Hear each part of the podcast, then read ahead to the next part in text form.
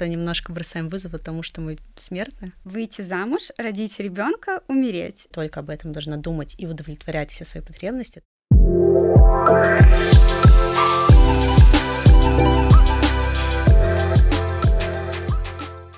Всем привет! Это подкаст «Нормальные чувства». Меня зовут Вика, и в гостях у меня сегодня психолог, психотерапевт, посвященный инструктор медитации Катя Соловьева. Катя, привет! Привет, Вика! Спасибо большое, что пригласила еще раз. А, будем сегодня разговаривать про кризисы. Мы в прошлый раз э, затрагивали и тему кризисов, и тему выгорания, и э, выгорание приводит к депрессии, и мне кажется, что это все очень тесно переплетается к, с экзистенциальным кризисом. Mm-hmm. Я бы хотела сегодня обсудить его. Давай, я за классную тему. Думаю, что еще шире раскроем и прошлую, и будет пещера для размышлений тех, у кого есть какие-то сложности сейчас с собой, с самоопределением смыслов. Что такое экзистенциальный кризис? Как его вообще определить? Как понять, что это он? Кризис — это вообще состояние такой потерянности, когда что-то старое уже не работает, а новое еще пока не сложилось, не определилось. И вот такое подвешенное состояние обычно называют кризисом. И экзистенциальный кризис, он а, часто связан именно с потерей смысла, когда человек задается в первую очередь такими вопросами, кто я, а, в чем смысл моей жизни, что я делаю, куда я иду. Часто эти вопросы бывают просто периодически мы себе их задаем. Просто в этот период они становятся такими смысловыми. Знаешь, я вот прям конкретно в чем смысл жизни себе вопрос такой не задавала, uh-huh. но я задавалась вопросом, для чего вообще живу, yeah. сколько стоит моя жизнь. И глобально там людей очень много. И от того, что я умру, ничего не изменится. И что я могу сделать такого, что, чтобы что-то оставить? Для чего я вообще живу? Какой смысл просыпаться? И вот интересно, когда у тебя возникли эти вопросы? Это было связано с какими-то жизненными ситуациями, переменами, просто как будто ниоткуда они появились? Мне казалось, что, наверное, одним из важных смыслов жизни для меня было выйти замуж. И глобально там выйти замуж, родить ребенка, умереть. А что еще надо? И я начала задумываться, а что я вообще хочу, какую пользу я могу принести, как вообще найти смысл жизни. И я у мужа спрашиваю, в чем для тебя смысл жизни? Он такой, кайфовать. Я такая, поздравляю, это гедонизм. А для меня в чем смысл жизни? И я искала его везде, у всех спрашивала, в чем заключается у них смысл жизни, но не могла понять, э, что из этого мне близко. Угу. А, ну, получается, ты довольно рано вышла замуж, да? Э, если у тебя появ... ты как закрыла все эти темы свои важные в каком-то возрасте, да, таком. Сколько тебе было вообще, когда эти появились вопросы? Они появились осенью в этом году. Ага, 24. 24. Ну, просто многие в, это, в этом периоде еще, знаешь, кто-то заканчивает обучение, ищет работу, мужа, а ты, получается, уже и поучилась, и нашла работу, и построила отношения. И действительно тогда вопросы, что дальше. А, вообще, э, вот кризисы э, у нас случаются с течением жизни, очень много мы их проходим, есть возрастные кризисы, э, и прям с рождения ребенок проходит кризис, кризисы развития, они связаны с тем, как развивается мозг, мы адаптируемся к жизни в обществе, и потом выделяют уже во взрослом периоде тоже несколько кризисов, обычно они связаны с такими важными этапами в жизни, которые проходит человек. Это поступлением, завершением школы, поступлением или в университет, или начало работы, Э, выходит когда замуж э, девушка, особенно, правда, в нашей культуре это именно для женщин важная реализация. А дальше рождение ребенка, кризис среднего возраста, э, и уже потом поздний кризис, это когда люди выходят на пенсию и ну, вообще действительно чувствуют близость смерти. А, вот. И получается, что в твоем случае как раз сложились эти факторы, действительно такие серьезные изменения, которые поставили вопросы, что дальше, что я еще хочу. У меня тоже были такие периоды, э, связанные вот с темами, которые я говорила, когда родился ребенок, когда я уже попробовала что-то в своей жизни, и э, действительно тогда появляется вот это ощущение, что, не, э, что, что уже что-то было, и, возможно, оно было хорошее, подходило, но уже что-то, возможно, изменилось, и нужно найти новые ответы. И тема с смыслом жизни, она а, и длиной в жизни, потому что за жизнь у человека может быть, может меняться смысл. И этот вопрос, правда, не имеет одного ответа на всю жизнь у большинства людей. Знаешь, мне даже кажется, что смыслов жизни их несколько. Uh-huh. И все равно есть очень стигматизированное Инстаграмом слово ценности, uh-huh. но все равно, мне кажется, смысл жизни, он опирается на ценности, uh-huh. и он может видоизменяться. Uh-huh. Потому что ценности меняются тоже. Да. Uh-huh. Ну, там есть какие-то такие основные ценности, которые, мне кажется, навсегда, или так не бывает. А я бы сказала, что это иллюзия, что есть одни ценности навсегда. Бывает просто пул ценностей, которые мы несем всю жизнь. В основном это а, здоровье, отношения, реализация. Но это нормально, что в какой-то период жизни а, какая-то ценность становится ведущей. И если у тебя закрывается, например, тема с семьей, ты создала семью, то не обязательно у тебя должна быть эта тема все время на первом месте, ты только об этом должна думать и удовлетворять все свои потребности только в этой теме. Вот. Ну вот мне кажется, на твоем примере как раз видно, да, что какие-то закрылись смыслы, и ты ищешь новые тогда. Для них, для них приходит место, и а, новые ответы нужны какие-то. Знаешь, я, наверное, очень сильно загонялась, и из-за этого э, насколько я понимаю, что э, симптомы экзистенциального кризиса, они схожи с депрессией, но при депрессии это нарушение работы нейромедиаторов, угу. но состояние схоже. Угу. И я начинала думать, а как, а что, а что я могу сделать. И я понимаю, что я никогда не стану как Томас Эдисон, как Коко Шанель. То есть, ну, мир меня не запомнит, я не сделаю чего-то грандиозного. Интересно, что ты прям как приговор поставила. Да, в 24 года решила, что ты не станешь Коко Шанель, а почему? Мне кажется, должно очень много факторов совпасть, очень много везения, очень mm-hmm. много всего. И как будто это должно было бы уже случиться в твоей жизни, если бы это нужно было? Ну, я же не научилась играть на пианино в три года. Ну, мне кажется, у нее нет каких-то таких задатков, чтобы... Ну, вот даже Гитлер, например. Ну, то есть это не обязательно должен быть какой-то хороший человек, но это достаточно значимый человек. Его знает каждый. Угу. То есть ты имеешь в виду, если ты какой-то выдающийся человек, это должно было бы уже проявиться и в 24 года, или где-то раньше. Если этого не случилось, то ты не даешь шанс да. да? Интересно.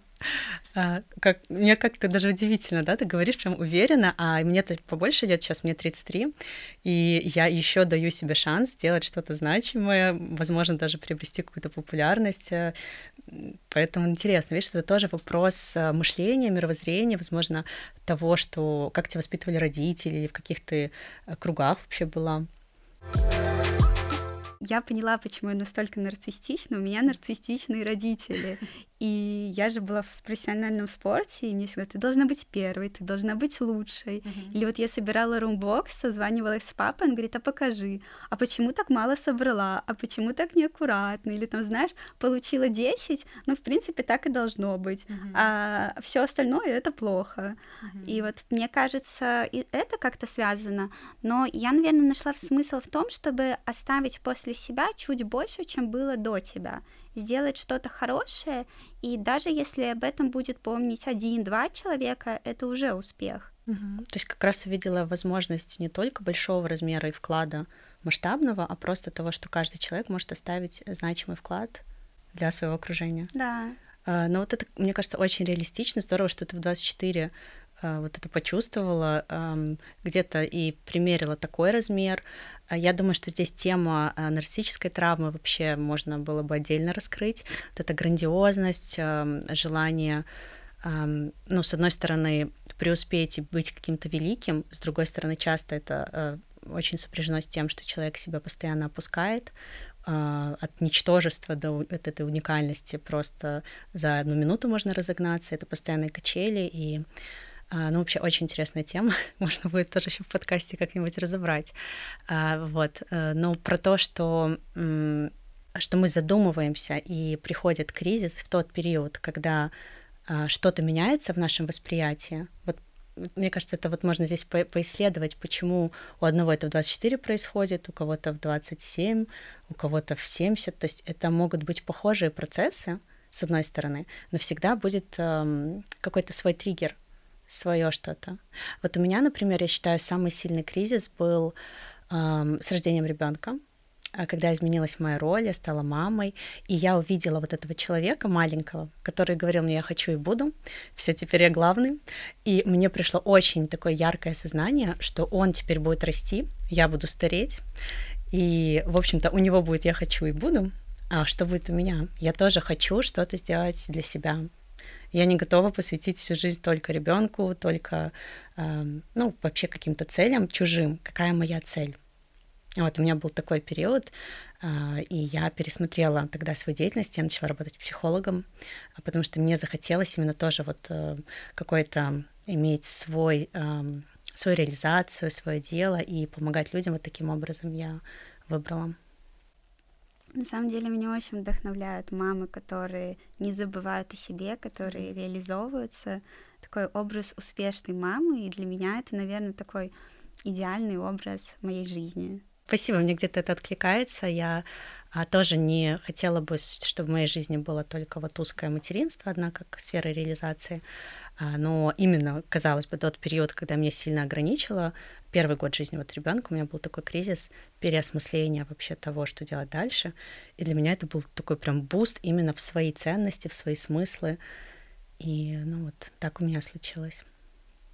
А, вообще сейчас, знаешь, я думаю, сейчас так, такая жизнь, так много изменений вообще внешних. А, если брать последние годы, вот, наверное, с 2020 года, а, за это время вообще можно пережить несколько кризисов, просто потому что у кого-то это может совпадать личные переживания и процессы а, и накладываться на внешние сильные а, какие-то факторы, которые меняют жизнь. Например, переезд, смена работы, но вообще мироустройство да, меняется. И э, мне кажется, наше поколение в этом а, смысле, ну, те, кто проживает в этот период, это приходится на такой возраст становления, развития, в целом испыт... могут проживать больше кризисов, чем, например, наши дедушки, бабушки, потому что их жизнь была более размерена, предсказуема, а сейчас э, у человека может все меняться буквально каждый год. И это тоже вызовы определенные. И знаешь, мне кажется, это круто, что люди в 30 лет меняют профессию, люди не работают на одном месте всю жизнь, кто-то в 50 лет что-то меняет и добивается успеха.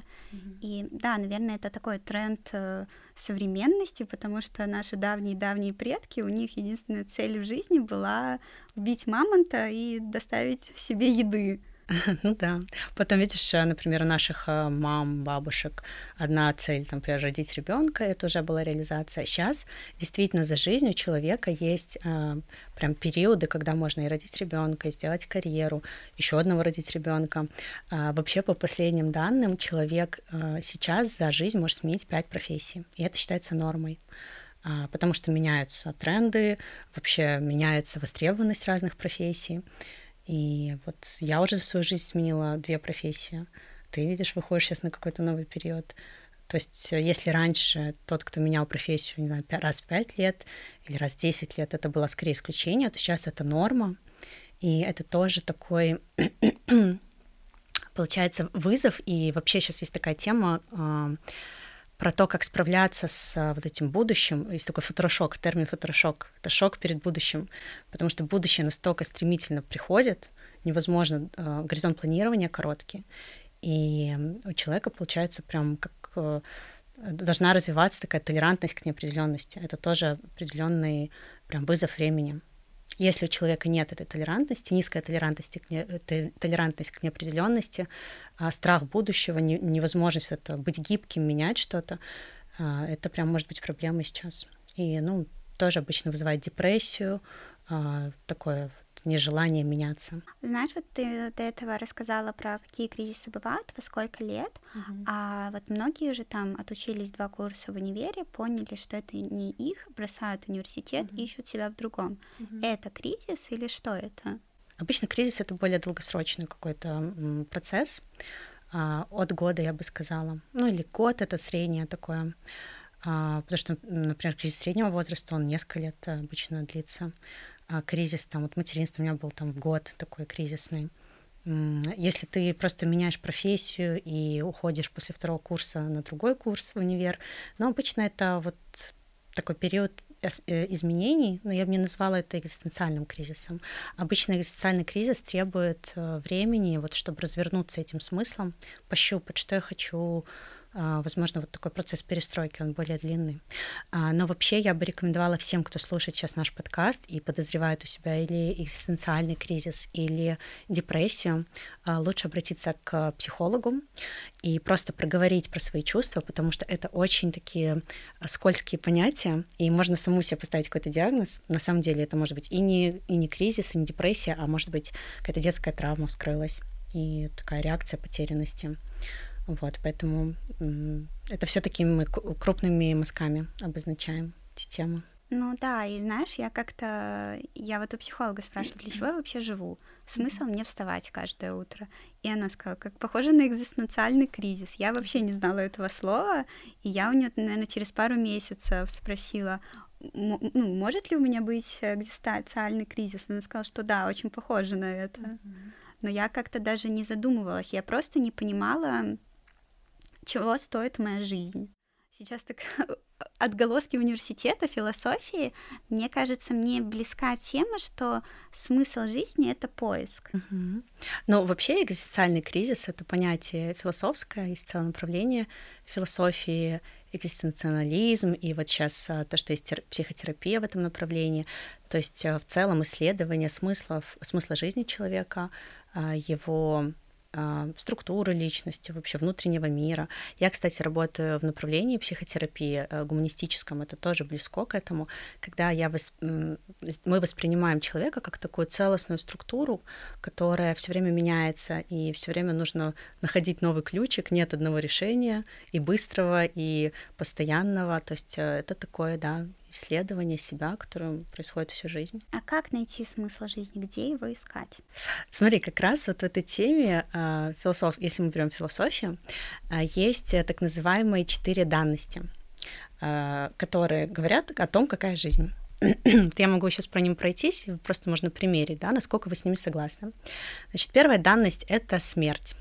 То, что жизнь конечна. И э, наша психика часто это так нивелирует, и это нормально, потому что невозможно постоянно помнить, что я умру, что мои близкие умрут, просто от этого можно сойти с ума. Но это данность. Жизнь конечна. А вторая данность — это одиночество. То, что мы все одинокие, даже если у нас есть близкие, а, никто не сможет нас понять, а, в той мере, как нам бы хотелось, вот это тотальное принятие, понимание, это все только мы сами себе внутри можем найти, да, и организовываем. Знаешь, мне очень хочется сюда вставить цитату, что ты рождаешься один, и, и ты умираешь. умираешь один. Да, это вот как раз про эту данность. Тоже она такая неприятная, не хочется все время осознавать. Часто мы уходим как раз в какие-то зависимости, отношения. Мы пытаемся забыться, что мы одни. Но мы постоянно одни ну, в каком-то мере, да, в своем психическом, по крайней мере, пространстве. Никто не почувствует жизнь так, как мы, никто не подумает те мысли, которые думаем мы. Это такое вот э, внутреннее одиночество. А, третья данность — это свобода. А, звучит как более что-то такое оптимистичное, да, но свобода предполагает здесь ответственность, что мы свободны в своей жизни делать, что мы хотим, и это наша ответственность. Вот у нас есть кусочек жизни, пожалуйста, хоть лежи на диване всю жизнь, хоть, ну, там, будь бомжом, или там иди реализуйся, ты волен делать, что хочешь, это твоя жизнь. Вот в этом это смысл этой данности. И четвертая данность, значит, смерть, свобода, одиночество, бессмысленность. Вот, мы пришли как раз к тому, что ты спрашивала. Бессмысленность — это про то, что в жизни нет одного универсального смысла. Никто его не знает. А, и, конечно, если у вас есть вера, например, вы религиозный человек, то легче найти это, этот смысл. Но если вы не религиозный человек, опять же, вы свободны. Хотите, будьте гедонистом, и ваш смысл будет удовольствие. А хотите, помогайте людям, смысл помощь людям. Но а, идея в том, что никто не дает готовый смысл, и человек ищет его сам, как у кого получается. Вот, поэтому как найти э, смысл жизни, искать. И здесь, конечно, в помощь будут и все философские учения, и религиозные, и психологи, если кому-то нужно а, об кого-то подумать, но надеяться, что есть один универсальный смысл жизни, не приходится. Ну, знаешь, наверное, у каждого свой опыт, и да, правильно заметила, что мы никогда не можем почувствовать, никогда не можем понять, и никогда не сможем прожить опыт другого человека. И мне кажется, вот Я не люблю давать советы, потому что даже когда кто-то просит, потому что я никогда не почувствую все то, что чувствует человек, и только он знает, что он действительно хочет. Мгм. Но во многом все равно нужна опора. То есть ты присматриваешься, в этом ли смысл жизни или нет, подходит ли тебе это или нет, близко или нет. Но я спрашивала у всех, и я у психолога своего спрашивала, в чем для тебя смысл жизни? И она мне отвечала, у мужа спрашивала, у родителей спрашивала. И я такая, что-то не то, что-то не то. Я до конца не нашла смысл жизни. Так смотри, получается, как раз у них свои смыслы, а ты а об их смысле не смогла найти свой, правильно? Я думала, что это мне даст какую-то пищу для размышлений, и это давало. Мгм. Но все равно там я понимала, что вот кто-то мне говорит свой смысл жизни, я такая, нет, мне кажется, он должен быть где-то глубже, надо еще копать. Ну хорошо, давай спроси меня, может, я тебе дам пищу для размышлений про мой смысл. Давай, в чем для тебя смысл А, жизни? я, конечно, тоже задавалась этим вопросом. И сейчас для себя нашла определенный смысл. Расскажу, что со мной произошло. Как раз в прошлом подкасте мы с тобой говорили про выгорание. Когда у меня случилось выгорание, я начала заниматься медитацией и уходить в такую больше духовность, но не, не связанную с конкретной религией, а просто для меня была духовность — это поиск смысла. Если что-то большее, а вдруг я не просто физическое тело, а вообще мне нравится такая фраза, что мы не просто а, люди, которые проживаем какой-то духовный опыт, а мы духовные существа, которые проживаем опыт э, физического вот, жизни на Земле. И мне стали интересны такие теории, что, правда, возможно, есть жизнь за нашей жизнью, есть какое-то перерождение, есть душа. Я начала это все очень активно изучать. Проблема в таких э, вещах, что они пока научно не доказаны. Никто тебе не скажет, что сто процентов это так. Но это вот такой опыт, это поиск э, через личное вот переживание. И мне начали открываться такие интересные переживания внутренние. Я начала допускать, что это может быть так. Меня это очень поддержало. Э, В этом смысле как раз, мне кажется, те, кто вообще не верят, они в какой-то мере себя обрезают обрезают эту возможность, потому что даже если это не доказано, а, ну, когда-то это докажут, скажут, да, это правда, такой, фух, ну не зря я верил и думал. Скажут, что это неправда, тебя все равно эта вера поддерживала. Поэтому я в своей жизни все-таки выбираю во что-то верить больше, искать смысл дальше простой такой физической жизни. И вот как раз, когда я начала это делать, я увидела, что в какой-то мере наша жизнь физическая — это просто часть, это как какая-то игра, а, которая вообще р- э, раскрывает дальше более широкие смыслы большие. Пошла в них. Знаешь, мне кажется, мы все во что-то верим. И даже не вера — это вера в то, что этого нету. Мгм. Но глобально мы все на что-то надеемся, все чего-то просим. Мгм. И живем все равно верой. Да, согласна. Вот и, и как я тогда, видишь, э, мне помогло, наверное, тогда вот это просто знание, что, возможно, моя жизнь больше, чем просто этот опыт, который я проживаю, болезненный, он хороший, плохой. Это просто одна часть вообще моей, возможно, более большой жизни, длинной, которой я уже живу, не знаю, тысячи лет или, ну, вот такая тоже тема, а, как я вышла на такой смысл. А, Как религиозные люди говорят, кому-то помогает эта связь с Богом и вот э, ощущение, что есть какой-то высший смысл в целом, план, да, на, на, на нас, на людей, на Вселенную, а что все глубже. Вот ты как раз говорила про какую-то глубину. А Мне, например, было бы недостаточно знать, что я рождаюсь, кушаю, какие-то физиологические у меня происходят процессы, и тело умирает. Вот это для меня какая-то очень плоская э, парадигма в моей жизни. А вот если я смотрю шире, мне спокойнее. А иногда я думаю, вот, ну, мне психолог спрашивала, еще можно вот в это углубиться. Я такая, наверное, пока не готова. Ну, то есть э, я все равно во что-то верю, но я еще не нашла во что. Да. И, ну, во что там вот, прям всецело верю, вот, чему Мгм. доверяю, но мне настолько страшно в это копать, что я в чем-то разочаруюсь или пойму, Мгм. что жизнь бесполезна. Да, для, для этого, правда, нужен такой большой запрос, готовность э, идти, встречаться, возможно, с чем-то, что не всегда приятно, может быть. И вот это разочарование, про которое ты говоришь, оно может останавливать. Такого пере- перелопачивания вообще смыслов. Но сейчас твой смысл какой? Как ты нашла для себя? Наверное, оставить после себя чуть больше, чем было до меня, что-то сделать хорошее.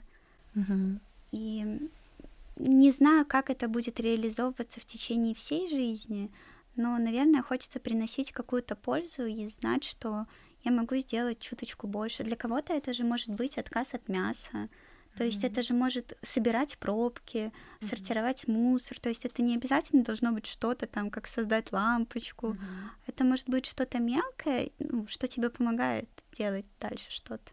Ну и, конечно, тоже там получать удовольствие от жизни, там не быть рабом, э, ну тоже жить в удовольствии, тоже, мне кажется, очень важно. Угу. Да, мы недавно вот с моим мужем обсуждали, так как у нас уже есть ребенок, а, с появлением ребенка точно добавилось а, больше смысла. Именно ощущение, что мы что-то оставляем, в кого-то вкладываем, что будет продолжение. А, вот, э, так что дети, ну, такой физический прям смысл, что можно оставить. Кто-то действительно оставляет идеи, кто-то добрым, добрую память о себе. Вот, но вот этот э, элемент что-то оставить, он важный. Этим мы как будто немножко бросаем вызов тому, что мы смертны, да, и ну, хочется, чтобы наша жизнь продолжалась и после нас. Мне кажется, вот что-то оставить и ребенок это одна из причин, почему я хочу ребенка. Ну, это классный опыт. Даже вот я говорила, что он был кризисный для меня, и где-то было сложно, но а, я очень рада, что у меня есть сын. Вот ему сейчас шесть с половиной, жена идет в школу, и это правда то, что дает очень много смысла жизни. Ну вот. Я, кстати, вот в тот момент читала книги там э, про концлагеря, как они находили смыслы. Uh-huh. И это ведь тоже про что-то большее. Мне очень понравилось из книги Выбор. А, она рассказывала, что была женщина, она очень плохо выглядела, и она говорит, нас освободят после Рождества. И никто не понимал, где она находит силы вставать, работать. И она умерла сразу после Рождества, когда их не освободили. Угу. И вот она там рассказывала про смысл. Смысл просто просыпаться. Смысл не искать чего-то, не жить для чего-то, а жить каждый день. Угу. Классная мысль, да. А, еще есть а, такая книга Франкла, известная «Скажи жизни», да, тоже как он пережил а, опыт концлагеря. И люди, действительно, которые переживают такие сильные и ограничения, вообще вызовы в своей жизни, для многих становится ценность просто вот быть, тот самый настоящий момент, к которому мы все стремимся, он становится очень ярким, потому что действительно в, тот, э, в тех обстоятельствах становится очевидным, что он может обрываться в любой момент, да, жизнь может закончиться. А, и находить радость, э, удовольствие в мелочах — это целое искусство. А, конечно, вот как мы с тобой говорили, человек вообще учат кризисы, какие-то травмы, а, мы э, об них задумываемся. А, но вот и читая книги, слушая такой опыт, можно прям стараться, мне кажется, в обыденной жизни находить вот эту радость в мелочах. Просто понимать, что я живу, вот у меня есть э, возможность сегодня приготовить какой-то завтрак, а что я вообще хочу, вот как-то э, в бытовом плане, рутинном свою жизнь э, как раскрашивать, да, давать ей смысл, вкус такой вот приятный где-то. Да, здесь может быть ближе к такому гедонизму, но с другой стороны это может быть и эстетический смысл, просто какое-то проживание жизни, радость, а, поиск радости в мелочах. Вот. И, кстати, когда я говорила про разные кризисы последних лет, когда так много неопределенности, а, вообще просто must-have себя заземлять в какой-то понятной рутине. Мне, например, это очень помогло. Я считаю, что у меня достаточно высокая э, в целом толерантность к неопределенности. То есть э, я могу выдерживать и переезды, много переезжала последние годы, и э, мне нормально, ну, когда меняется. Но я прям поняла, что я, меня очень хорошо стало поддерживать то, чтобы я вот определенным образом начинала день, а, что-то кушала привычное, и вот эти все такие маленькие кирпичики в итоге складывают ощущение какой-то своей жизни, что вот она есть, она мной как-то управляема. А, и, ну, вот это тоже смысл может быть определенный. Ской, и когда у меня была депрессия, я говорила мужу, я не хочу жить, я не понимаю, для чего жить, и mm. какой смысл вообще вставать. Он говорит, когда тебе станет лучше, ты начнешь радоваться даже мелочам. И мне в какой-то день резко стало лучше, я гуляла с собакой, и мне казалось, что трава стала ярче. Это еще была осень. Трава стала ярче. Меня радовало то, что трава яркая. Или там был туман, и муж говорит, какая ужасная погода. Я думаю, блин, это так эстетично выглядит. Mm-hmm. Или он мне вызвал такси, И я, я вот ехала в такси, думаю, я никогда в жизни так такси не радовалась, как в этот момент. Просто mm-hmm. потому что это мелочь, которая приятна. Классно, что тебе это уже стало доступно, потому что в депрессии часто вот это вот э, состояние, э, когда все краски приглушены, и вот то, что они у тебя начали опять возникать, проявляться, ты начала эту яркость чувствовать, это очень классный момент. А, ты его пережив, точно к нему можешь возвращаться. Вот у тебя есть эти маячки, и я думаю, те, кто слушает, может быть, у кого сейчас такое серое состояние, тоже это вдохновит. Через такие маленькие огонечки потом достраивать более яркую такую картину своей жизни и подтягивать смыслы. Мне правда казалось, что все серое, и я не верила, что что-то может стать лучше. И мне казалось, что все настолько плохо сейчас, и всегда было так плохо. Просто я этого не замечала. Но вот сейчас мне гораздо лучше, я понимаю, что нет. И сейчас мне иногда кажется, что это было не со мной, что это как будто какой-то просто сон. Это же психика вообще наша очень интересный, неизученный объект, что вот у нас происходит с химической точки зрения. Правда, а, когда у человека депрессия, ты говорила сама, что ты знаешь там а, уровень гормонов и работа, передача вот а, импульсов между нейронами, она меняется.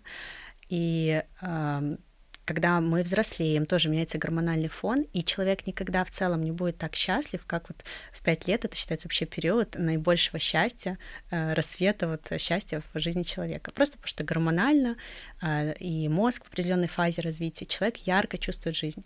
С течением времени, естественно, у нас начинают угасать какие-то функции, э, и вот особенно люди, которые уже близятся к пенсионному возрасту, там прямо сейчас есть страны, в которых назначают терапию антидепрессантами, просто чтобы поддерживать ощущение такой счастья, полноты жизни у человека. Потому что мало того, что событийно, ну, люди некоторые решаются там и работы, и остаются одинокими, и гормонально просто вот идет этот спад, и становится очень грустно жить. Вот. Так что здесь, конечно, себя некоторым и стоит поддерживать, и а, возможно, в каком-то периоде и гормонально, да, искать какие-то, может быть, медикаменты или просто знать, что занимаясь спортом, правильно питаясь, это тоже поддерживает э, хорошее состояние психическое тоже. И высыпаться. Высыпаться, да. Иногда, оказывается, поспать, просто выспаться, спать до обеда — это, правда, в какой-то мере даже смысл жизни. Да, типа организовать свою жизнь так, чтобы у тебя была возможность спать до обеда. Да. Да. Но вот, кстати, я сейчас э, понимаю, что где-то свою жизнь так организовала, что Uh, у меня минимально uh, вот этих дел таких напряженных через надо, больше хочу, и гораздо, конечно, я лучше себя чувствую. То есть научиться делегировать где-то, uh, понимать приоритеты и ну, делать определенные выборы в своей жизни точно добавляет больше смысла и вот этой радости каждый день. Знаешь, мы сегодня обсудили, что смысл есть и в мелочах, мелких деталей, mm-hmm. смысл в чем-то глобальном, смысл в реализации, смысл в семье. Как мы можем вообще подытожить все сказанное? Вот как бы ты хотела кратко изъяснить наш, наш сегодняшний подкаст? Подкаст про кризис и поиск смыслов. А, мне кажется, ты классно подметила вот сама, что э, смыслов может быть много, что мы сами можем их выбирать и в течение жизни давать себе возможность меняться этим смыслом. И если вдруг происходит вот какой-то период переосмысления, будь то экзистенциальный кризис, какие-то потери, изменения мировоззрения, давать себе возможность э, найти новое что-то, чувствовать в этом свою ответственность, вот, что где-то нужно поискать информацию, где-то на своем опыте пойти и делать что-то новое, что такой процесс жизни, вот, что у нас есть э, как какие-то задачи, ну, что мы их делаем, но и мы вольно сами выбирать эти оттенки, а, акценты расставлять. Это такое творчество, мне кажется. Наверное, мне сейчас проще говорить точно, потому что я прошла такой кризис, и вот, как я сказала, нашла свои смыслы. И я вижу это как такой творческий именно процесс. Конечно, когда внутри находиться этого кризиса вообще неприятно. Вот. Но, наверное, понимание, что такова природа жизни, невозможно избирать кризисов, невозможно прожить на одной ноте всю жизнь. А, но, может быть, это то, что поддержит тех, кто, возможно, сейчас в таком состоянии.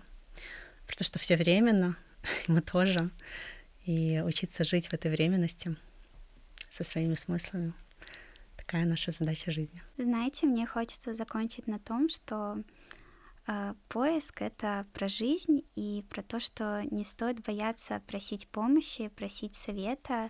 И если вы чувствуете какую-то уязвимость, какие-то сомнения, то я бы советовала вам попробовать сходить к психологу и попробовать разобраться с ним, для чего это все, как нам дальше жить и чего, кто я и чего я хочу в этой жизни. Согласна. Кать, спасибо тебе за подкаст. Мне кажется, получилось очень душевно и интересно. Угу. Спасибо тебе. Надеюсь, что было полезно и вдохновляюще, особенно для тех, кто в кризисе. Мы с вами обязательно пройдете этот период.